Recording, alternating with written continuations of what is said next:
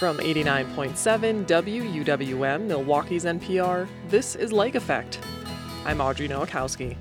Today, we'll speak with local labor leader Jesus Salas about the roots and legacy of the farm workers movement.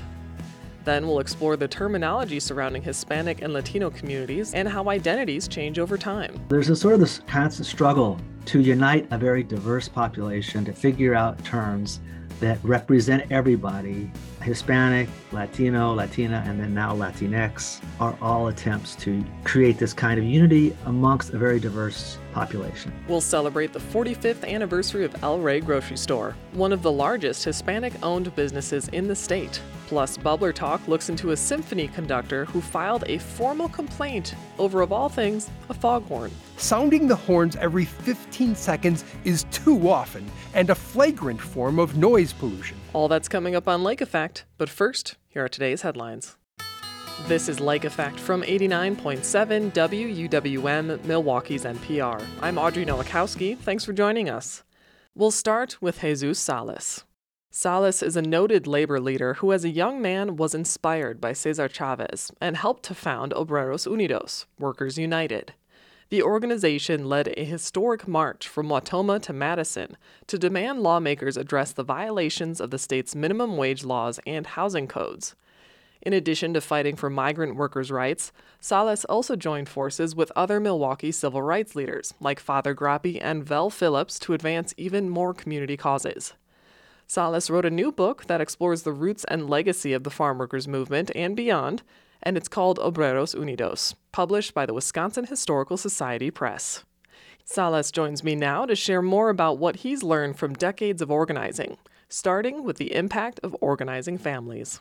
The first four, three or four chapters of the book where because of where I was situated in the workforce, we used to work in crews. Like in the cotton fields, we were all segregated with the Afro Americans, and uh, even here in Wisconsin, there would be different crews from different parts of Texas. So on the outside were the males, uh, our fathers, uh, the older males, and then uh, the unmarried women were towards the end of the crew, and then the younger uh, those of us, and we started out very young, as, as you noted in the book. Uh, I was seven years old when we started migrating. We were towards the, the center with our aunt, my mother, and my aunt. So the picture that I write is of women working, women and children working. That that was my point of view from the very beginning, and. Uh, the other thing that I think that is mindful of the it being a family uh, workforce was we would have never had a youth movement. We would have never had a, a, women's movement grow out of the farm workers movement if it hadn't been family based. So, you know, I tell my brothers and sisters in the labor movement now, you have to engage the whole family. You can't leave the, you know, mom at home. You know, this is primarily a male dominated labor union, uh, uh, uh, labor unions you know the the other the other thing that uh, that I think is important in relationship to the family was the um, what we call social unionism. In other words, we wanted to provide services. We won elections for a union contract in in '67 after organizing '65 and '66, but Libby's wouldn't uh, the the company, the multinational that we organized, wouldn't negotiate with us. They moved all their operations out of state. So then we went into the processing plants, into Libby's uh, uh, canning company. So we went from the fields to the canning operations. And of course, I had been working with Chavez, Cesar Chavez, during this period of time. And he said, Look, you've been at it almost five years. If you help me with the great boycott, uh, I'll help you with the. Um, We've been in Wisconsin once. We've been in California. I'll come and help you in uh, in uh, Wisconsin. Who was to know it was going to take us five years to win the first contract in the Great Boycott? But here I come to Milwaukee in 1968. Of course, you know what was going on in Milwaukee in '68, the open housing. Uh, uh, marches, etc. Father Groppi and the Youth Council, but right. we kept on organizing families the same way that we organize in the field. So the whole nexus of uh, organizing youth, organizing women. I think the, we, we had both, not only in the fields in central Wisconsin, but when we came here to Milwaukee also, because we never changed uh, our, our way of, uh, of organizing. Right. And on the note of Father Groppi and there was a movement between you and the other leaders like Groppi, Chavez, also Vel Phillips, to name one, where you combined forces of the farm workers and the civil rights movements here in Milwaukee. And that's very, very little noted. Uh, I was very happy to address those issues, and I call it the intersection between the civil rights movement and the farm workers movement. And it, I don't know if it happened by accident, but when I came to Milwaukee, Father John Maurice at the Archdiocese funded offices at 524 West National gave me a back room to work the great boycott out of there. And lo and behold, that same summer of 68, Father Groppi is marching from the north side to Allen Bradley, just several blocks down the down the street. So I just walked over and introduced myself, and you know that was the beginning. That's how it started. That's yeah. how it started. and uh, he joined with us at the Great Boycott in uh, Capitol Drive against Kohl's Food Stores when we started uh, expanding the activities into uh, accessing the University of Wisconsin here in Milwaukee. He joined us uh, there, and of course, we joined together with the welfare marches.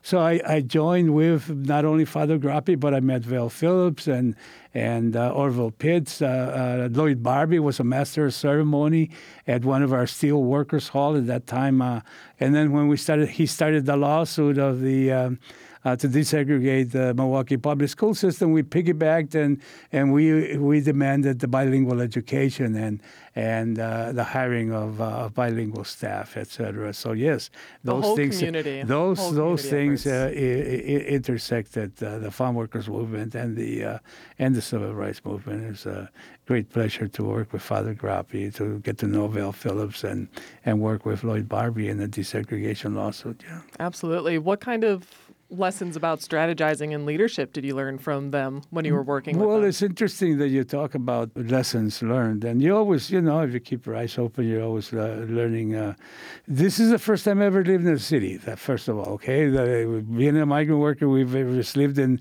Uh, not only in rural areas, but in very small communities. So I was very apprehensive about living in Milwaukee. Of course, I can't you know, I never survived the experience. I fell in love with it uh, uh, when I came here. But I recall Father Groppi, you know, uh, stopping over and watching us uh, organize at the Kohl's Food Store in uh, in uh, on Capitol Drive, and and uh, he was telling me, he says, he says, you do a great job. You come over, you got all your, your leaflets printed. When the people come over, you give them the leaflet, don't buy grapes and that, you know, write letters to the growers so they will negotiate with the farm workers in California and that. But, you know, you got to apply a little bit of direct action. He says, well, what, what is that, Father Grappin? He says, well, you know, you've been, how many weeks are you going on now? More than a month that you've been here picketing and they still, you know, they won't take the grapes off, you know. I said, yeah, you know, we get real angry about that. Well, why don't you go over when the, the customers are coming in, why don't you go over there and stop them at the parking lot, talk to them, you know, tell them to go chop someplace else. And that's what we started to do. We started adapting. And of course, uh, and then we went even further when we, uh, the, uh, the, uh, uh, committing civil disobedience as such, you know, mm-hmm. uh, peaceful, nonviolent, etc. Good trouble. You know, good trouble, yes, as a congressman would say. But yes, we learned quite a bit we mentioned Cesar Chavez before. He said something along the lines of there are no natural born leaders. Would you agree? Do you consider oh, yourself absolutely. a leader? No, there no no well there are people that have certain skills. Uh, yeah. Uh, you know, I think people uh, associate oratorical skills with, you know, having the ability to be able to consider, but not necessarily such a right out of college my sophomore year, and for the next three years, I worked uh, uh, organizing children, trying to get their their parents to, uh, you know, uh, send them to las escuelitas, the little schools, and the schools grew from one demonstration project that's 1962 uh, to seven centers uh, all over central Wisconsin. So here I'm going back to Texas uh, to recruit because there was no bilingual faculty, and we needed at least one bilingual faculty in each of those seven centers. So I had no authority to hire anybody. But the long and short of it is the United Migrant Opportunity Services, which is still going on right now, 50 years mm-hmm. later, get funded to provide child care, but in southeastern Wisconsin. So not only had I been a, a, a farm worker and all the people, I, when I was organizing, people knew my background. And then when I, went, when I went back into the camps to organize the daycare centers, it was to uh, convince the farm workers that this is what we should do to improve our working and living conditions. That was a task. Uh, it wasn't that I had no abilities or that, you know, but it was just how do we do this? And of course, I was new to it. Uh, the very first strike was uh, a disaster, and I take full responsibility because uh, we got caught. Uh, we got caught without a lot of knowledge about uh, how you conduct a strike, you know, get assigned the cards. And, you know, farm workers, like everybody else, they don't like to sign things if they don't know what they're getting into, you know, so things like that. And mm-hmm. many of them had never even voted before. So the following year, when we ordered an election, that was the first time many of them had ever voted because the franchise, of course, doesn't come until. Uh, you know, uh, uh, the early, uh, the mid 60s. So, yeah, there was a lot of lessons learned myself. So, Cesar is right. You, uh, uh, yeah, there's no natural born leaders. You have to be trained and to convince the uh, the police and the authorities, law enforcement, that we were a peaceful, you know, uh, demonstration. And we, you know, most of the time we, we did, but it took some time. Uh, I had never been to jail in all the years, uh, four or five years that I was in the in the labor camps. When I got to Milwaukee, I couldn't stay out of jail, you know. But every time we went out in the streets, you know, the sergeant would come in, that one, that one, you know, that kind of thing. So, yeah. Um, so so learning how to organize, and then in turn learning how to lead, and and how learning how to lead, and learning how to live in a completely different environment, an urban mm-hmm. environment where you know the uh, we never had any any difficulties any challenges that kind of challenges in the field uh, uh, we were out by ourselves most of the time and unless you know the uh, uh, it wasn't until we got here that we had to adjust those uh, those issues and they had to adjust for us too so make adjustments for us too so well I mean, lots of adjustments, lots of decades of action, lots of reaction right, yeah. and change. Right. And right. Um, your book is not just about what you've helped move forward in the past, it's also about what's left to do and accomplish that's in front of us. So, what are some key things you think need to change for Milwaukee's Latinx community to continue to thrive? Well, the uh, for instance, the University of Wisconsin at, uh, Milwaukee could do a better job providing more extensive uh, hiring of the faculty. I know this is a, a bad time of the uh, fiscal year to be talking about that because of the present uh, legislature has not been very kind to funding the university, even though you know we've uh, at the University of Madison we've kept tuition frozen for some time, and then the children, qualified uh, applicants of undocumented, have to pay out of state tuition. When I was a member of the Board of Regents, we convinced the chancellors to provide some assistance to them, and then I worked with Governor Doyle to uh, pass an in-state tuition for what we call the Dreamers. And then uh, uh, Governor Walker, when he came in in 2010, not only takes away our right to organize uh, as public employees, but takes away the uh, right of the Dreamers to uh, pay in-state tuition. So there's a big gap that needs to be remedied. And Voces de la Frontera, I'm still active with them to see if we can remedy that. The driver's license that was just punitive. There was no reason. If you believe in safe roads, there shouldn't be anybody out there driving without learning how to drive. And and the fact that you have a whole community uh, because they, they simply haven't uh, processed their documentation. Two political parties haven't been able to come together and resolve some of the issues. Look at the border that is uh, the issues that are going on right now, and uh, look at the uh, at the idea of, uh, of inclusion and diversity in our colleges. And uh, the legislature just said that $32 million at the University of Wisconsin are not going to be funded for this. Diversity and inclusion is not solely about uh, including African Americans or uh, Latinos, or in other words, a minority issue. I recall um, young women coming from rural schools who couldn't get into engineering's program, that they had to be uh, supported with STEM programs, in other words, to enhance their mathematical skills to be able to get into their engineering uh, uh, uh programs. And I'm talking about 50 years ago. Uh, and now, what do we have? We have almost as many, if not more, law students and medical applicants, uh, uh, female, as we do male. But it was because of those efforts that were made to enhance their mathematical abilities and other coursework that they needed to get in some of these ch- courses that the poorly funded uh, rural schools that they came from that otherwise were outstanding students, their mathematical abilities and other skills had to be enhanced, just like uh, some of us that came from poor inner city schools that we needed to be uh, have our uh, our English and our math uh, uh, uh, also enhanced. And and that's what diversity is. It is about all. So those are the things I think that are still out there that weren't there when we were organizing uh, uh, that still need to be addressed. And it uh, takes all of us, takes a whole community to respond to that and to uh, uh, delve into these issues and find out what's going on and to uh, be critical about the issues that are on the table as such.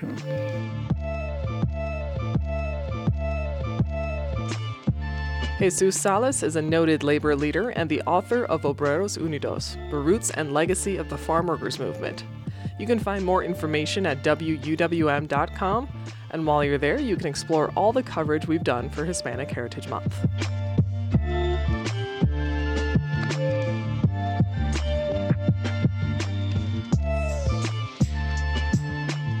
Hispanic, Latino, and Latinx. They're all pan ethnic terms meant to describe a diverse population connected to Spanish speaking and Latin American ancestry.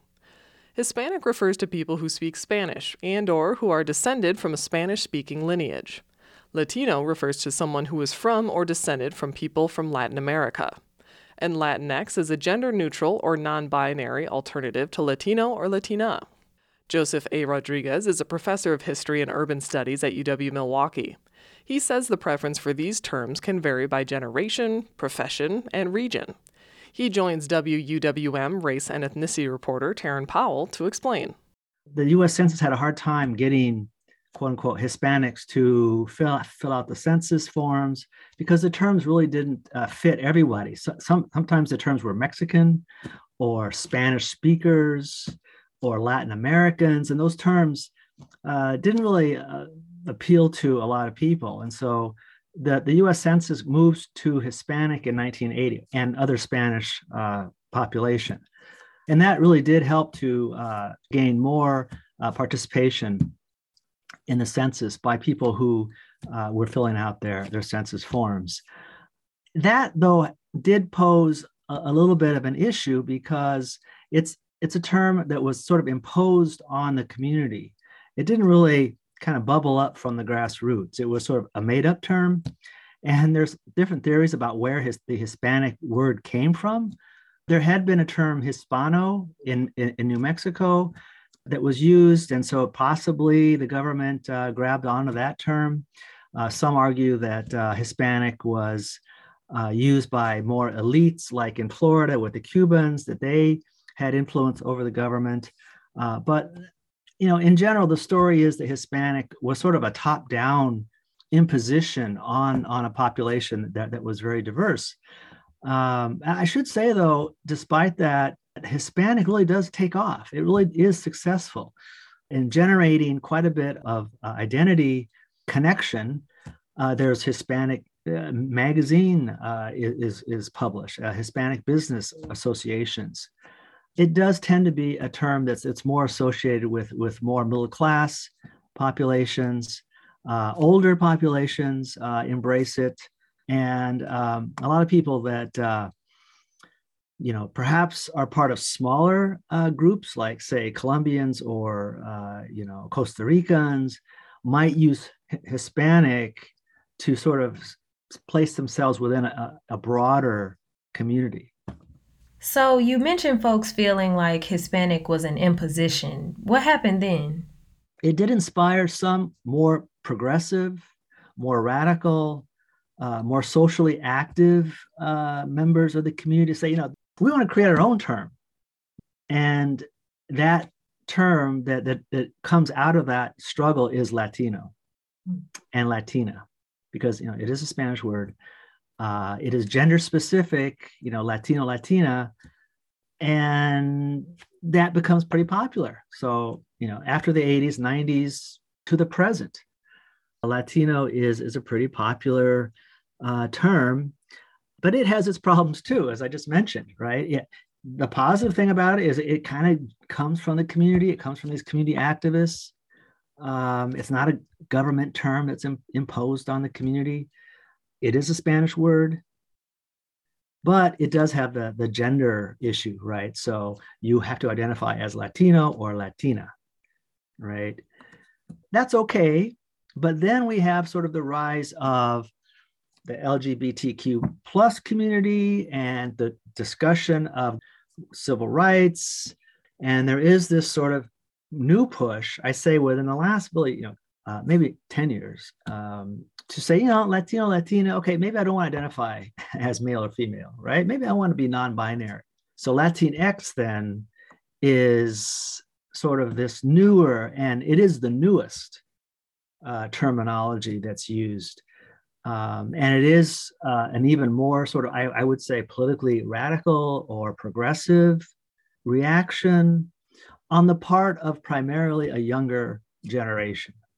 It also, though, you know, responds to use of the word X in American society, right? You have X Games, you have XFL, you have X sort of becomes kind of a you know a trendy uh, way of, of talking about something new and modern. And Latinx has been very successful amongst younger uh, Latinos, students, especially around in, in, in the academy, in, in, colleges and universities, Latinx is, is very popular. What about the response to Latinx? How are people feeling about that term? It's kind of spawned a sort of counter reaction on the part of the older generations who either respond to Hispanic or they respond to better to Latino, Latina, or, and this is really kind of uh, a point as well, going back to the 1960s and 1970s, there was something called the Chicano movement by Mexican American who opposed the Vietnam War, who really were part of, you know, Cesar Chavez and the civil rights movement, the farm workers movement. And of course, they were really some of the first civil rights activists that succeeded in pushing society against discrimination. Uh, in, in, you know, they, they were very successful in promoting bilingual education, um, along with other, you know, political activists like in, within the Puerto Rican community as well. So it wasn't just the Chicano movement, but there, there were Puerto Ricans also. But a lot of these older generation people who are now my age, you know, or maybe even older, say, you know, when you use Latinx, you're kind of forgetting, you're overlooking the Chicano movement. You know, you're overlooking the Puerto Ricano movement. You're overlooking the New Yorkers. You're, you know, and, and so there is this kind of generational uh, fight or struggle or argument that's taking place about the, these these terms, and they coexist, right? I mean, you still have a lot of people who use Hispanic, especially in the business community, uh, and especially like in the Southwest. I, I would say Midwest more. You still have people use Latino, Latina and you still have a lot of uh, people now using Latinx. So there's a sort of this constant struggle to unite a very diverse population to figure out terms that represent everybody fairly. And, and so uh, Hispanic, Latino, Latina, and then now Latinx are all attempts to uh, create this kind of unity uh, amongst a very diverse population. Is there a term you prefer? well, I, I, should say too that um, there's all these other terms that are floating out there mm. that that um, are not pan Latino, obviously, right? That individuals might identify better with, right? For example, if you're from Texas and you're Mexicano, you you might call yourself Mexicano, you might call yourself Tejano, mm. meaning Tex. And if you know, I always point out if you drive along the south side of Milwaukee, where uh, the vast majority of the, the Mexican population is from Texas, from South Texas. You'll see bars that say Tejano. This kind of pride in being Texan uh, has created their own, you know, they created their own term, Tejano, Tejana. Uh, Mexicano, Mexicana. I mean, there are a whole number of other terms that people might feel better about, you know, identifying with, like Cubano.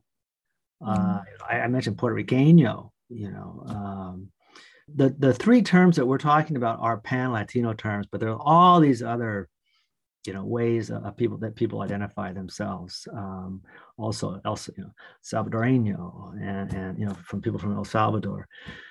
I, I kind of grew up with Hispanic and Latino. You know, Latinx is again, I'm older, so Latinx. I was like, well, what is Latinx? You know, I had, mm. I had no clue, right? All these terms uh, I have questions about because I'm the child of a Spanish immigrant. mm. So I've never really been clear, quite clear, you know, about okay, do I fit? Am I am I included? Even though I've always been accepted, you know, uh, by by the community. Since the Spanish community is kind of very small, you know, in, in lots of ways. But like I said, yeah, as, as an older person, you know, uh, Hispanic is something I'm very comfortable with. Latino, Latina uh, is is you know that's probably the majority of my life. That term has been out there. I was going to ask you if there was a right term to use, but I think with you explaining the nuance and different perspectives that exist around these terms, we can't say what is right and what's wrong. These terms are contested, you know, and for some, like like I said at the beginning, some people feel, some older people feel like when you use Latinx, you're kind of throwing away the history of the Chicano movement. You're throwing away the history. You're, you're ignoring that history you know and then i think hispanic is used a lot in the business community and so some people say if you use hispanic you must be conservative. You must be sort of mm. a capitalist. It is interesting how these terms are um, are contested and and you know, in some ways fought over. Do you think it's important for people to know the history behind these terms hispanic latino and latinx I think it would be nice if, if more people understood the history of the Latino population, Latinx population in general.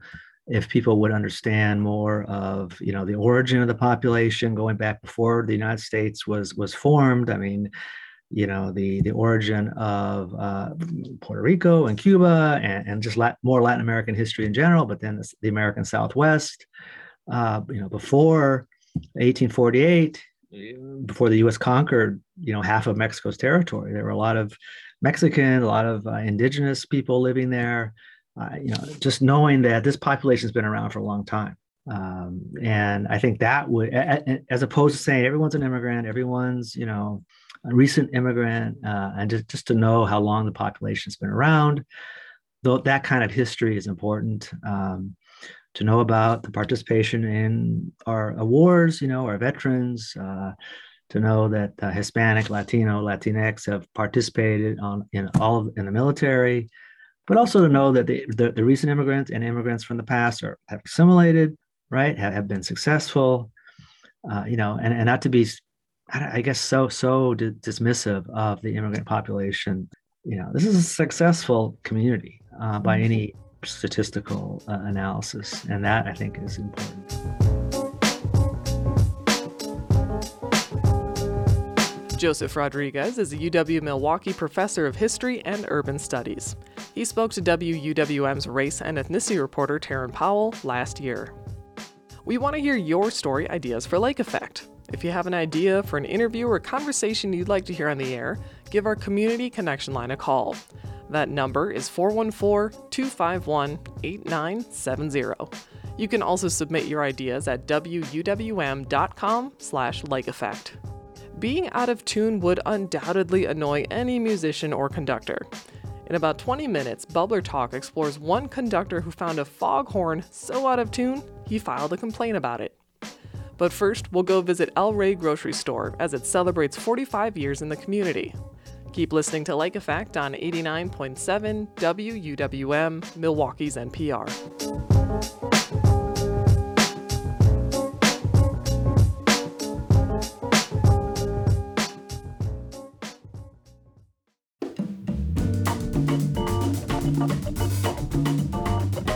You're listening to Lake Effect on 89.7 WUWM. I'm Audrey Nowakowski.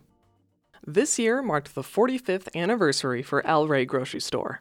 The brothers Ernesto and Beto Villarreal opened the first El Rey in 1978. They were following in the footsteps of their father, who ran a small store in the 60s that served Mexican immigrants like themselves in Milwaukee.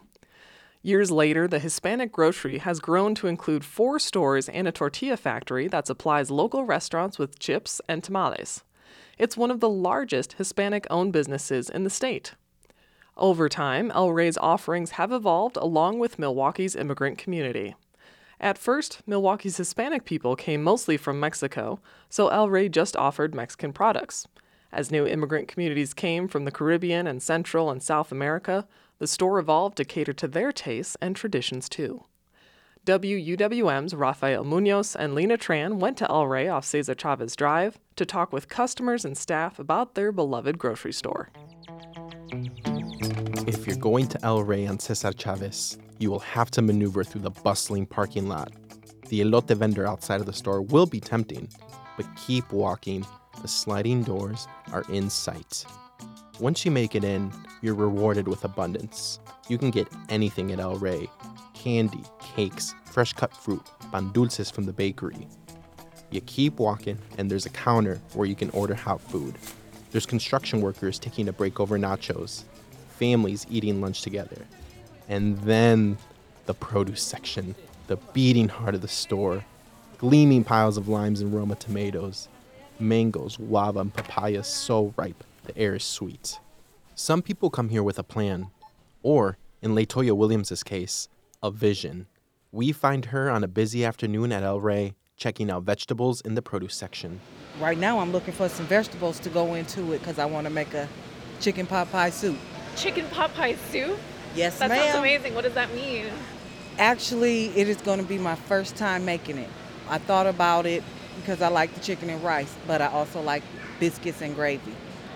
So I, I seen a little sauce, so I'm going to create a chicken pot pie soup with biscuits on the side. That sounds amazing. So, th- so your like pot pie part, the pie part, is going to be the biscuits on the side. It's not like you put the It's stuff. going to be on the side. That's the pie part. Everything else is going to be soup base. What kind of veggies are you thinking? peas, some green beans, corn, potatoes. The main thing is the sauce. The main thing. Is this like a special occasion dinner, or is it just oh like? no, it's just this is what I want to eat, so this is what I'm gonna make. Others come to shop for basics. Everyone we talk to tells us how great the groceries are here. The produce is fresh, affordable, and for a lot of people who immigrated to Milwaukee, El Rey has fruits and vegetables that help them recreate dishes from home. When we meet Janu Marin, she's out running errands with her 15 year old son. We catch her on a trip into El Rey for a bag of onions. Her son is over by the pineapples, hiding from the mic. My name is Janu Maran. I'm from the Bama. Oh, okay. My name is Lena, Yes, and this is Rafa. How long have you been coming to El Rey? it's area. I think almost nine years. Nine years. Yep. Do yeah. you live around here? I love here? the Rey. So fresh and everything is cheap, right? Yeah. For everybody, it's better. yeah. Do you do most of your grocery shopping here? Oh, it's just regular. Our come is just regular. Yep. What are you picking up today that you need? Oh, just for my son. He will be hungry. He need to be buy some food, and then I will take it for the just onions. yeah. How old is your son? Oh, 15 years, almost. Yep. What's his favorite thing that you make? for the noodle. Oh, what kind of noodle? So, like for the white noodle, for the Asian, just Asian store they have it. Like a rice noodle? Like Yes, rice similar noodle. to like pho? Uh, yeah, like far. That's similar like far, but, a different it's kind. different, right? Yep. What yes. do you do with it?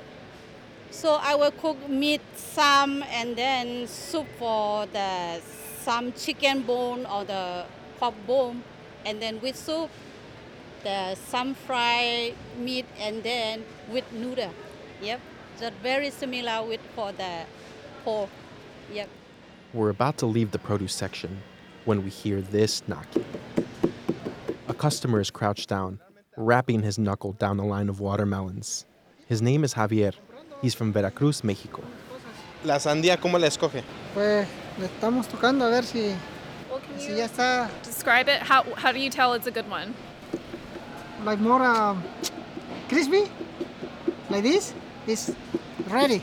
That's a ya good está one? listo, sí, sí. Sí. ¿Y qué va a hacer con la sandía? Vamos a hacer un agua, Un agua de un agua sandía, sí. How many years He says he's going to make agua fresca with water, sugar, ice, and of course, watermelon. We make our way to the front of the store where there's a service counter. Above it, there are pictures of the Pope, Virgen de Guadalupe, and the Villarreal brothers. Nancy Perez is sitting behind the counter.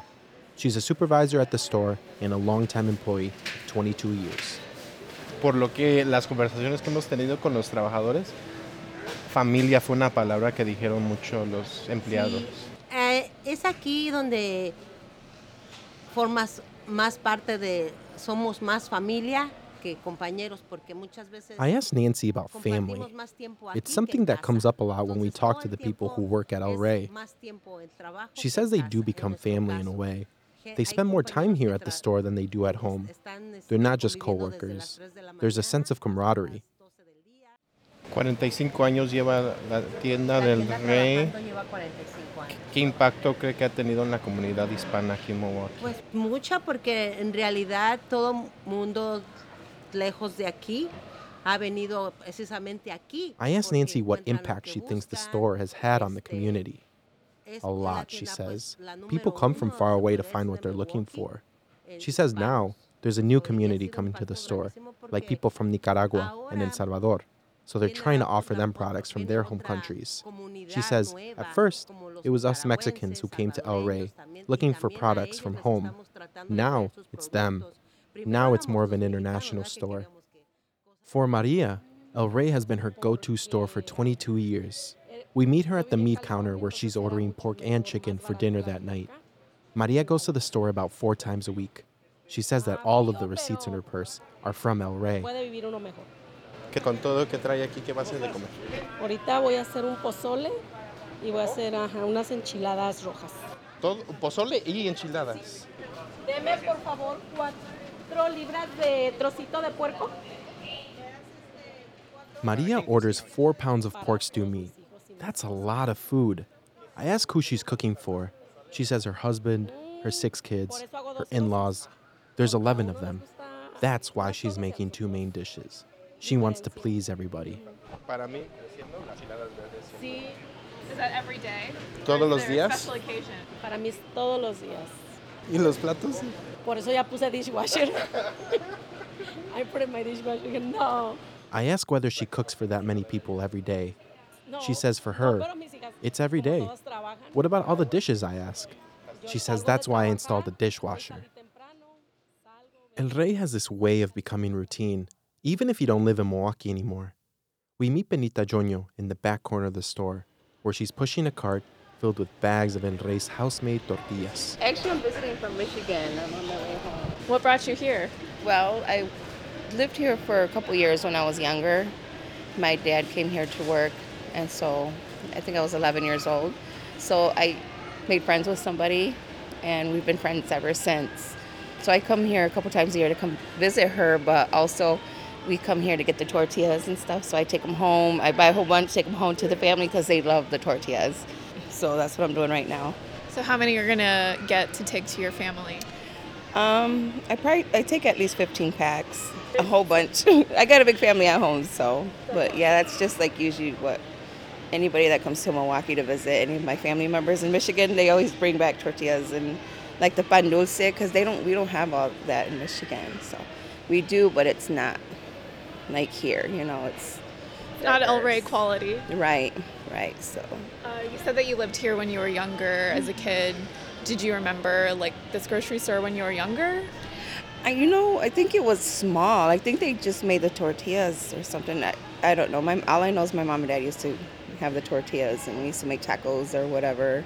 So when you bring them back to your parents in Michigan, it's kind of like a reminder of life back in Milwaukee many years ago. Oh yeah, and they always remind me, don't forget to bring the tortillas and the pan dulces. How do you think you'll enjoy them when you get together with your family back home? Yeah, we'll make tacos, enchiladas. My sister, she makes the best enchiladas, so we put the work on her. 45 years after he and his brother Beto opened the store, Ernesto Villarreal is proud of the impact they've had on the community. Beto passed away in 2011. Ah, yo pienso que hubo un impacto grande porque He says that the stores have had a big impact on the community. Parents bring their kids to cash their first check here, and there are people from Puerto Rico that cash their checks from their home country. He says that there are a few places where they can do that. They've done something with the store, he says, that people feel proud of.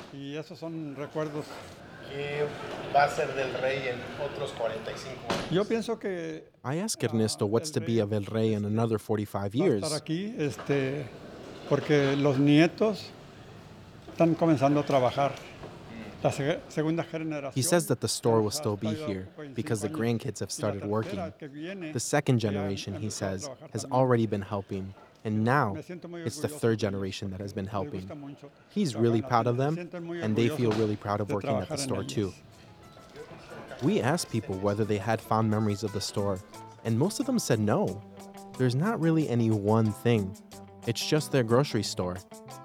Maybe it's because El Rey's presence in their lives is constant. It's in the mango a mother cuts for her son, in chaotic family feasts, in the money wired to loved ones far away. The store gives to the community, and the community gives to their loved ones.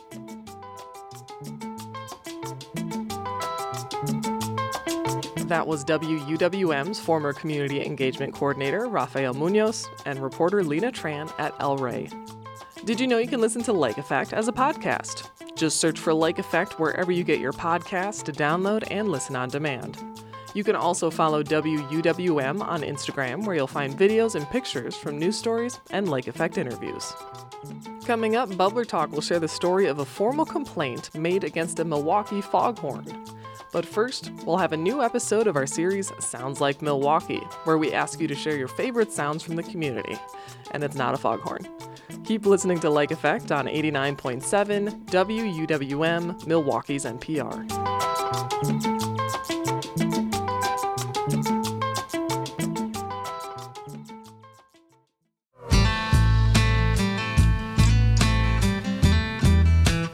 This is Lake Effect on 89.7 WUWM. I'm Audrey Nowakowski.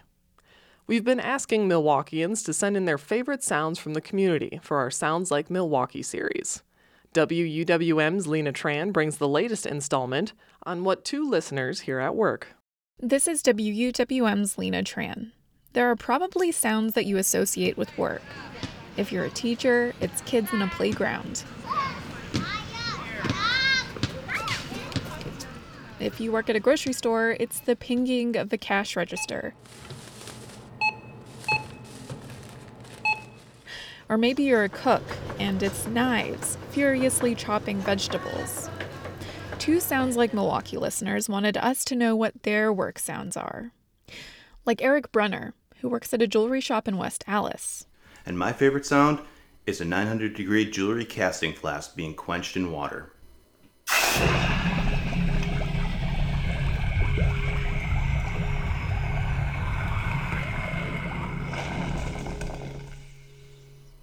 I'll hear it and I'm filled with anticipation and excitement. This is the big reveal. All the CAD designing and lost wax casting prep, and then shoom! All the plaster bursts off to reveal a perfectly cast gold ring. It never gets old. Or maybe, like me, you work from home. There's no equipment that makes cool, futuristic sounds. It's just you and your computer, and maybe your cat begging for attention. Natalie Durr sent in something she hears when she hits pause on a busy day working remotely.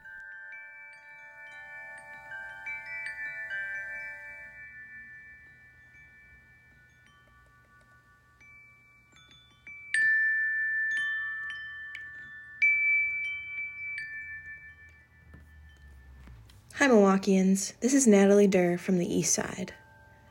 The sound of wind chimes, particularly through my bedroom window, is such a beautiful addition to my days working from home. The sound reminds me that I'm a part of something bigger, a community of people who all live uniquely different lives, all in unison. I also love how a wind chime translates a simple breeze into a beautiful melody, reminding us that nature is, in fact, art. Take a moment to listen. What do you hear out the window? Maybe someone else hears it too.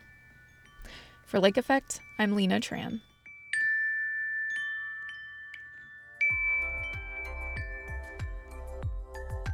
That was WUWM's Lena Tran with the latest from our Sounds Like Milwaukee series. You can explore other episodes at WUWM.com. Do you have a favorite sound you'd like to share? Make a recording of it and explain what it means to you. You can visit WUWM.com for instructions on how to send it in.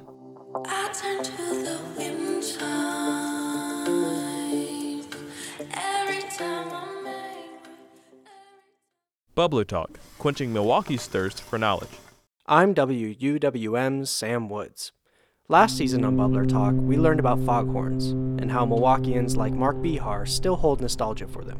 But WUWM listener Carl Nenig wanted to know more about a notable Milwaukeean in the 1970s who grew weary of their drone.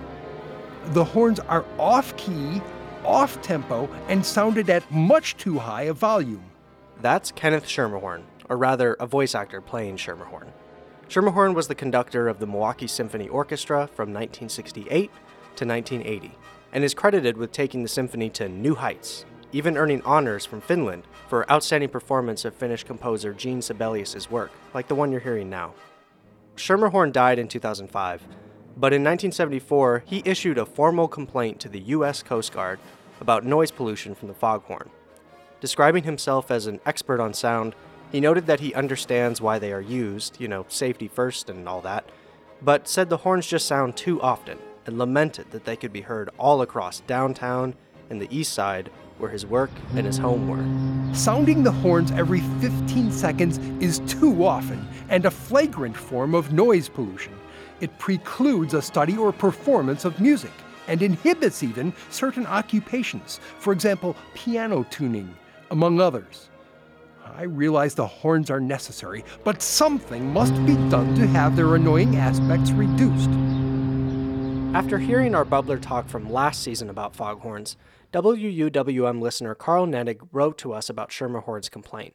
Though he was more interested in rock and roll at the time than symphony performances, Nenig said Schermerhorn was a well known figure in Milwaukee. He was brought in to build the symphony orchestra and he did a great job. He was nationally renowned and uh, he was well known and he was a big shot in the city at the time. As the conductor himself mentioned, safety is a concern. The foghorns were used to warn ships of nearby land when visibility was low. But Dr. Peter Lenz, a professor and researcher of audio perception at UWM, explains that for someone trying to concentrate on studying music, the foghorn is a major distraction because it is fighting to occupy the same part of the brain as music. You're using the musical part of the brain to process the music that you're writing, that you're reading, that you're conducting. And suddenly something else comes in, and that tries to grab hold of that same part of the brain, that same area that handles music and musical perception. And so it becomes very difficult to focus on the one thing when you've got something competing with it. And I think that's where Schermerhorn was struggling, was the musical pitches of the foghorns were interrupting his ability to focus on his music. Not only would the sound of a foghorn be competing against music to occupy Schermerhorn's attention, but Dr. Lenz said just the expectation of future sound can have a similar effect on our concentration. And there's also the fact that once you start expecting it, once you start getting kind of irritated about it, now he was obviously irritated. He, he wrote these letters. It became irritating. And when you start becoming irritated, it that that can impact your ability to attend to something and focus on something as well. So why did Schermerhorn resort to writing a letter to the Coast Guard rather than altering his home to combat the foghorns? Well, as Jesse Spence, president of Noise Control Engineering, which is an acoustics consulting firm specializing in marine noise control, says that it's usually easier to alter sources of noise pollution at the source rather than reconstruct a home to combat the sound. Um, and I certainly would not recommend that people just start ripping their walls apart or just adding things onto their walls because um, you know it it may depending on several of the details such as what is the you know the dominant frequency of sound that's being emanated emanated by the foghorns. Um, you know you may have to add a ridiculous amount of material to your wall to truly make a noticeable difference, um, just depending on some of those specifics. In the end, the Coast Guard seemed more concerned with safety than with noise pollution, as the foghorns would continue to be used until GPS technology made them expendable. Schermerhorn would end up leaving the Milwaukee Symphony Orchestra in 1980, eventually ending up in Nashville, where he would conduct the symphony orchestra there from 1982 until his death in 2005.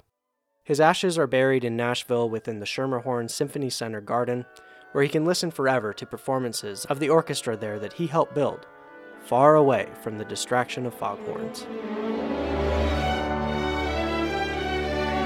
Sam Woods, 89.7 WUWM, Milwaukee's NPR. Support for Bubbler Talk comes from Palermo's Pizza and UW Credit Union.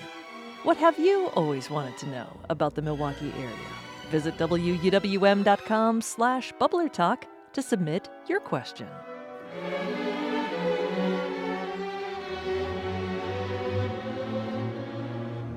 Bubbler Talk is a regular series on WUWM and Lake Effect. You can hear it every Thursday on Lake Effect and on Fridays during Morning Edition. If you have a question you'd like us to explore for Bubbler Talk and to check out past episodes, head on over to WUWM.com. And Bubbler Talk wraps up Lake Effect for today. I'm Audrey Nowakowski. Joy Powers, Eileen Heikkinen Weiss, Sam Woods, and Xcaret Nunez join me in producing Lake Effect each week with help from Robert Larry. Becky Mortensen is our executive producer. We also heard from Maayan Silver, Teran Powell, and Lena Tran from the WUWM news team this week. Jason Reevy is our studio engineer. Michelle Maternowski is our digital manager. Valeria Navarro Villegas is our digital editor. Trapper Schoepp wrote our theme music. Join us again on Monday at noon for a conversation with local TikToker known as the Trans Handyman, who shares how she helps people with home repair. Plus, we'll look back on the time Oriental Drugs operated on Milwaukee's east side. If you've missed any of Lake Effect this week, you can find all of our conversations at WUWM.com. If you'd like to take Lake Effect on the go, simply download the Lake Effect podcast wherever you get your podcasts. Thank you so much for joining us today, right here on listener supported 89.7 WUWM, Milwaukee's NPR.